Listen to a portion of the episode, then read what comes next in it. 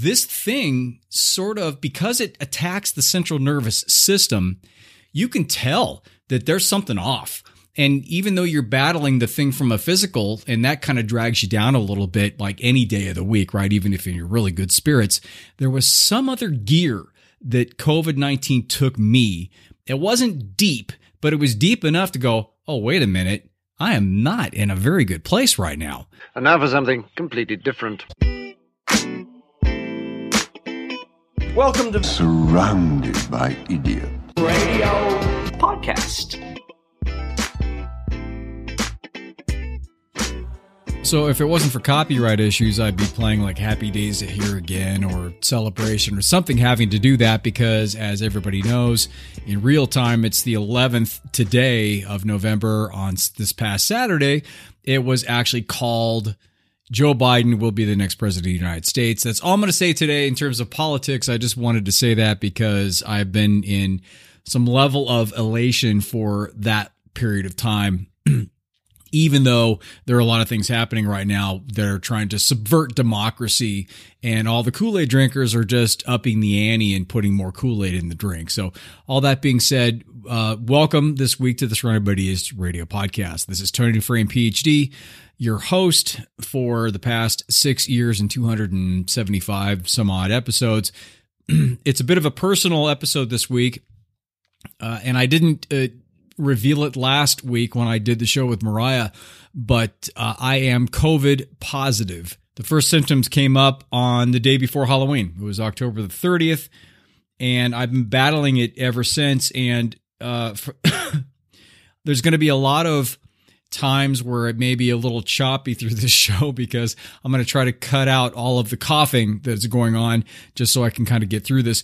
What I want to talk about today is my journey. And the reasons why I want to share this is because there's a lot to learn from my perspective in regards to having it and going through it from a physical and a mental, emotional, and a spiritual perspective on this because this virus kind of hits you on all those fronts. And it's, again, it's no joke. And I think it's really important maybe to share some of the things that uh, I've come up against and and maybe that'll help either you if you god forbid you don't get it but if you happen to or if you know somebody who does get it maybe it'll shine a brighter light on what you can do uh, to help in a situation like that. So because this virus attacks the central nervous system it's not just the physical symptoms that that are an issue but you also have to deal with significant mental emotional and spiritual issues as well and even though I would consider myself a mild case, I still have been dealing with all those issues on some level. So I thought I'd share this with you, including the precautions I took and how I eventually got it from a very unlikely place. As you know, my daughter kicked cancer's ass last year, leukemia, uh, but she's still taking immune suppressant medication. So, which means that she's still very susceptible to a virus like this. So, in order for me to be as careful as possible, I have not been around hardly anyone over the last number of months, and I always wear a triple layer mask, and I try to do what's best in regards to making sound decisions to stay away from people and going to the store on off hours. And the only people that I do hang out with are I go back to Vegas and I have a very, very small core of friends that I'll go and I'll have dinner with and I'll hang out with. They have all tested negative. I also have a friend of mine who just moved out to Vegas from Northern California, and I've known him for a hundred years. And he is an older guy. He's 60 some odd. I think he's 64 right now. And his brother lives with him while his brother recovers from an injury. And he's 70 and they both are very careful with hanging around because they're older and they're in a higher risk category. Well, come to find out, my buddy started a security guard job just the weekend before I met up with him on Tuesday. And it was both Saturday and Sunday, full days. And even though he had the mask on, apparently that's where he got it because my daughter and her family, everybody tested negative. Uh, everybody from the group that I hang out with in Vegas tested negative, and the only positive people are myself, my buddy, and his brother got it as well. I actually contracted the virus from like the least likely person, which is a little scary. But again, that's what this situation is. It's uh, hidden. It is very diabolical in terms of who it attaches to, and it is not going to play any favorites, and you can get it anywhere. So when I came home from Vegas three days after I met up with him, I uh, was uh, doing some work on the podcast, the, the one from last week, and I was right in the middle of editing that podcast, literally right in the middle of it. And I, and all of a sudden it hit me. It hit me in a wave of body aches and chills. And I thought, oh God, this is not good. Now, for the record, that's not unusual for me. Usually it kind of comes on like that. So I thought, I'm just hoping it's just a, a cold or whatnot. But I felt progressively worse to the point where I thought I needed to have a test just to make sure. But I never thought that I would have it. And so I tested the next day, and then it was the Sunday, the next day after that, that I got the result back that I was positive. Now, the interesting part about being positive is that your life sort of changes right then and there. You've got a lot of people you have to let know. You have a lot of tracing. It's almost like, and I wouldn't know this personally, but it's almost like getting a herpes diagnosis and having to let everybody else know, oh, by the way, I have herpes, the people that you've been with it felt a lot like having to come clean on something. And then I thought, well, wh- why am I feeling this way? It just sort of happens and you kind of have to deal with it and move forward. And initially I thought I gave it to my buddy. So I felt really crappy about that. Come to find out it's reverse, but again, it doesn't matter. So in breaking the news to everybody because of the fact that the virus out there, even though most people are surviving it, it's still this deadly unknown thing and people freak out about it. And there are a lot of people freaked out about it. And uh, I said, yeah, I'm, I'm okay. It's just, you know, some mild symptoms at this point. And the directive from the CDC and from the people in the know, from research and science, indicates that if it's not a severe situation regarding your breathing, or you have a very, very high fever, which I did not have either of those issues, then it's a matter of just being home, self quarantining, isolating for 10 days. 10 days. That's the block from the first symptom outbreak. I thought, I, well, like, okay, I can do that. And at the beginning, again, it was like a combination of the flu, a cold, and like bronchitis because I had a little settled in my chest. And I was speaking to my daughter, and she said, Well, kid, do you have trouble breathing? And I said, No, it's not about breathing trouble per se. But when I was growing up in Southern California in like the 70s, when we didn't have any smog control at all, and we didn't have any of that stuff on the cars, the air would get really bad and we'd have smog alerts in Southern California. And we'd still be outside and we'd be playing and stuff, but they would try to limit that. But the kids usually, you know, we still ran around and stuff. And I remember trying to take a breath after a day of a smog alert, and you can just feel it in your chest. You can still breathe okay, but can, it kind of hurts a little bit when you breathe in.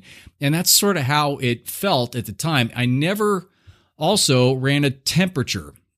I really didn't have a fever, but what it was like was all of that body ache, chills, and sweats, uh, the headache, the nausea, the can't sleep. I had this restless leg thing where I would just be up in the middle of the night and my legs just kept moving. I just felt as though I had to keep moving my legs, which was so annoying. Then there's the fatigue, and uh, then I got a little bit of a slight fever, but then that went away after a day. I didn't have that major loss of taste at the beginning, but interestingly enough, it came on like six days later. And then tastes changed for me. Things didn't taste the same or they were muted. It was just really weird. And then that came back and then it went away again. It came back and went away.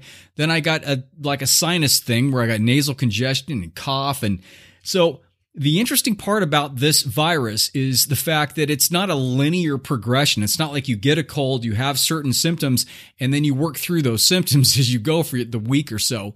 This thing, it's like a whole grab bag of symptoms and stuff will come up and it'll go away and then you'll feel okay. But then like an hour later, a couple hours later or later that night, then you feel crappy again with a whole different set of symptoms and you can't really put your finger on it. And there's no consistency whatsoever. And then you think, well, okay, this next day I felt pretty good, but then I felt lousy the night before. Then you get up and you feel pretty good, and then you feel lousy again. It's just the weirdest, strangest, non-linear thing that I've ever. De- Nothing has been like this ever before that I've that I've dealt with. This is a whole new gig, and it's very, very inconsistent. And I'm 55, so I'm in the high risk category age wise, but I am in really good shape because I just I can't not be. It's just one of my body dysmorphia things, thank God. And it has allowed me to be able to be in a way better position to fight this thing, I think, and in a way better position from a health standpoint versus most older people who do let themselves go or who don't keep up on working out every single day or who don't do cardio or who don't eat correctly. And I can totally see the reasons why they would be struggling hard with this because even being relatively healthy, this thing is rough, man. I mean, just rough. What this does is things that are even more damaging beneath the physical layer. And that's the things I want to bring up just to kind of give you a heads up on this thing. Because there is psychological and mental stress that comes with battling the coronavirus. Interestingly enough, just yesterday, I was reading in Reuters about a brand new study that just came out that was in the Lancet, which is the, one of the most respected medical journals in the world, and it's from England. And I'd like to read this for you from the Lancet about the different mental health issues that are coming from people getting COVID 19. So, what it says is, and what psychiatrists are saying, is that many COVID 19 survivors are likely to be at a greater risk of developing mental illness. And this was after a large study found that 20% of those infected with coronavirus are diagnosed with a psychiatric disorder within 90 days. They said anxiety, depression, and insomnia were most common among recovered COVID 19 patients in the study, and they found significantly higher risks of dementia with the older people that got COVID 19. The study that was published in the Lancet, what they did was they analyzed health records of 69 million people in the United States, including more than 62,000 cases of COVID 19. And in the three months following testing positive for COVID, one in five survivors were recorded as having a first time diagnosis of anxiety, depression, or insomnia. And that's about twice as likely as for other groups of patients in the same period. I'm not surprised because I have to tell you that even though these the physical things were what they were, and I have, uh, being a therapist and having gone through a lot of therapy and having dealt with uh, mild dysthymia and the depression issues and all those fun things growing up, that if you've listened to this for a long period of time, I've shared a few things about that. I know when stuff comes up and I know when I'm not in a good space. And this thing sort of, because it attacks the central nervous system, you can tell that there's something off. And even though you're battling the thing from a physical and that kind of drags you down a little bit, like any day of the week, right? Even if you're in really good spirits, there was some other gear that COVID 19 took me. It wasn't deep, but it was deep enough to go, oh, wait a minute. I am not in a very good place right now.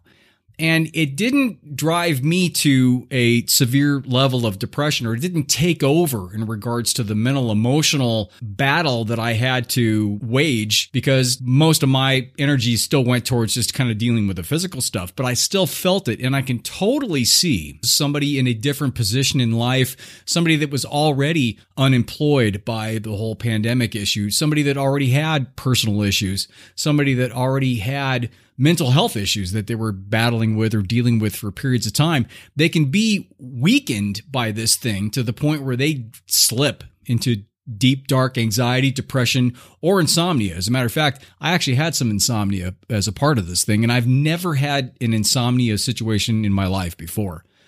And that's the scary part is the fact that there's these underlying mental health issues that can happen with this virus, even with the people that are going through these mild symptoms. And it's showing up within 60 to 90 days. And I've read at least a couple of research papers that have indicated that there are some long term chronic issues that are seen now with people that have recovered. And that's the issue here. The mortality rate is going down because they're finding more effective treatments for this, which is fantastic. The vaccine will be coming out and hopefully fingers crossed it'll be soon and it'll be as effective as Pfizer has been saying its it, its effectiveness is. And that's amazing and great and I hope that happens. But there's still going to be more and more people getting it. The last 10 days over a million people have been diagnosed with COVID-19 we're at the highest level we've been in the 9 months that this thing has started.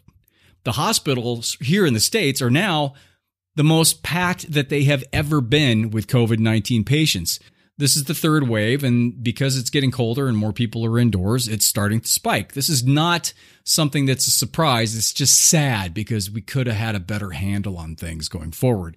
But that being said, I just want to touch really quick before I head out on the philosophical nature of this virus. And you wouldn't think a virus would get anybody to wax poetic about some sort of a philosophical concept or something. And I'm not going to do that. But the point is, is that when you go through something like this and when you're starting to get your mental health issues challenged as well as kind of dealing with this inconsistency and just feeling crappy and then also wondering wow i mean does this mean i can slip into a coma like overnight i mean you've heard stories right so there's a lot of that a lot of that existential threat going on. There's a lot of the being in the now and sense of awareness and also sense of gratitude for just the things in life that matter. And it does. And even though I do gratitude exercises every day, and even though I teach and preach about grounding yourself and about focusing on the things that really matter in your life and prioritizing things and and loving relationships and the things that matter, not the material stuff. I mean, that's like tattooed on my forehead. Even though that's the case, when this thing calls and the pedals push down, you're like, wow, yeah. I mean, this is uh, this is a mortality check. And even though it was mild symptoms, you don't know if it could go worse at like any moment because honest to God, you could feel kind of good one minute and then literally the next minute feel like complete crap. So with that possibility in mind, you're thinking, wow, I mean, this could this thing turn like overnight? I mean, I had my phone on and I had like 911 ready to go just in case I needed to. Now, thank God I didn't get to that point, but you know, that as a disciple of Stoic philosophy and Buddhism and really philosophy that grounds you in the now and, and appreciation and awareness of what is. Marcus Aurelius came to mind, and I just wanted to share a couple quotes that he had in regards to grounding yourself and uh, just living in the now. One of his quotes is When you arise in the morning, think of what a privilege it is to be alive and to think, to enjoy, and to love. Another one that I went back to was accept the things to which fate binds you and love the people with whom fate brings you together, but do so with all of your heart. And to close out the show, and my call to action would be a very simple request. And the request is I'm hoping that Uh, you got something out of this. And if you do know anybody, or if you are have already gone through COVID 19 or if you're in it right now to understand that there's a lot going on. And if you do need support, if you do need help, if you do need anything, you know there there is a possibility that there could be some mental health issues that are going to be happening there please reach out and please get to those people that uh, whom fate will bring you together with and do so with all of your heart. The second thing is if you know of anybody who has COVID 19 or who has had COVID 19, these are the things that are happening, and maybe it'll give you a better sense of understanding and empathy in moving forward and understanding and realizing that even though maybe they've gone through their 10 days or their 14 days, they still may be dealing with things and they may not reach out to you because people don't want to burden anybody or bother anybody, as well as they just don't want to let anybody know they're having mental health issues. I mean, it's still a stigma, even though it shouldn't be, but it is what it is. So knowing that, maybe checking up on them or understanding that they're going to go through this thing for a long period of time. And if we can all get to a better level of understanding about this, if we can all just push aside this dismissiveness attitude from that orange moron. So it's very, very, very important, like anything, to have your small tribe, to trust in your small tribe, and also to let them know that this is more of an ongoing long term issue. And three months out, you could be dealing with anxiety, depression, or insomnia. And if you do, then please, please, please go get help. We're learning more and more about it every single day. The more we learn, the better we're going to get to deal with this. I'm hoping that the things that we've learned in the study that I just referenced from the Lancet that came out like two or three days ago, maybe that will help you as well going forward or anybody else in your life that may happen to have this terrible virus. I hope things are good. I hope you're good. And if you're not, or if you want to talk, please feel free to get a hold of me. It's Tony at javabud.com, J A V A B U D. If you want to go to the website, you can go to the website, it's javabud.com, J A V A B U D. Take care of yourselves, be responsible, wear a damn mask, and I will talk to you soon.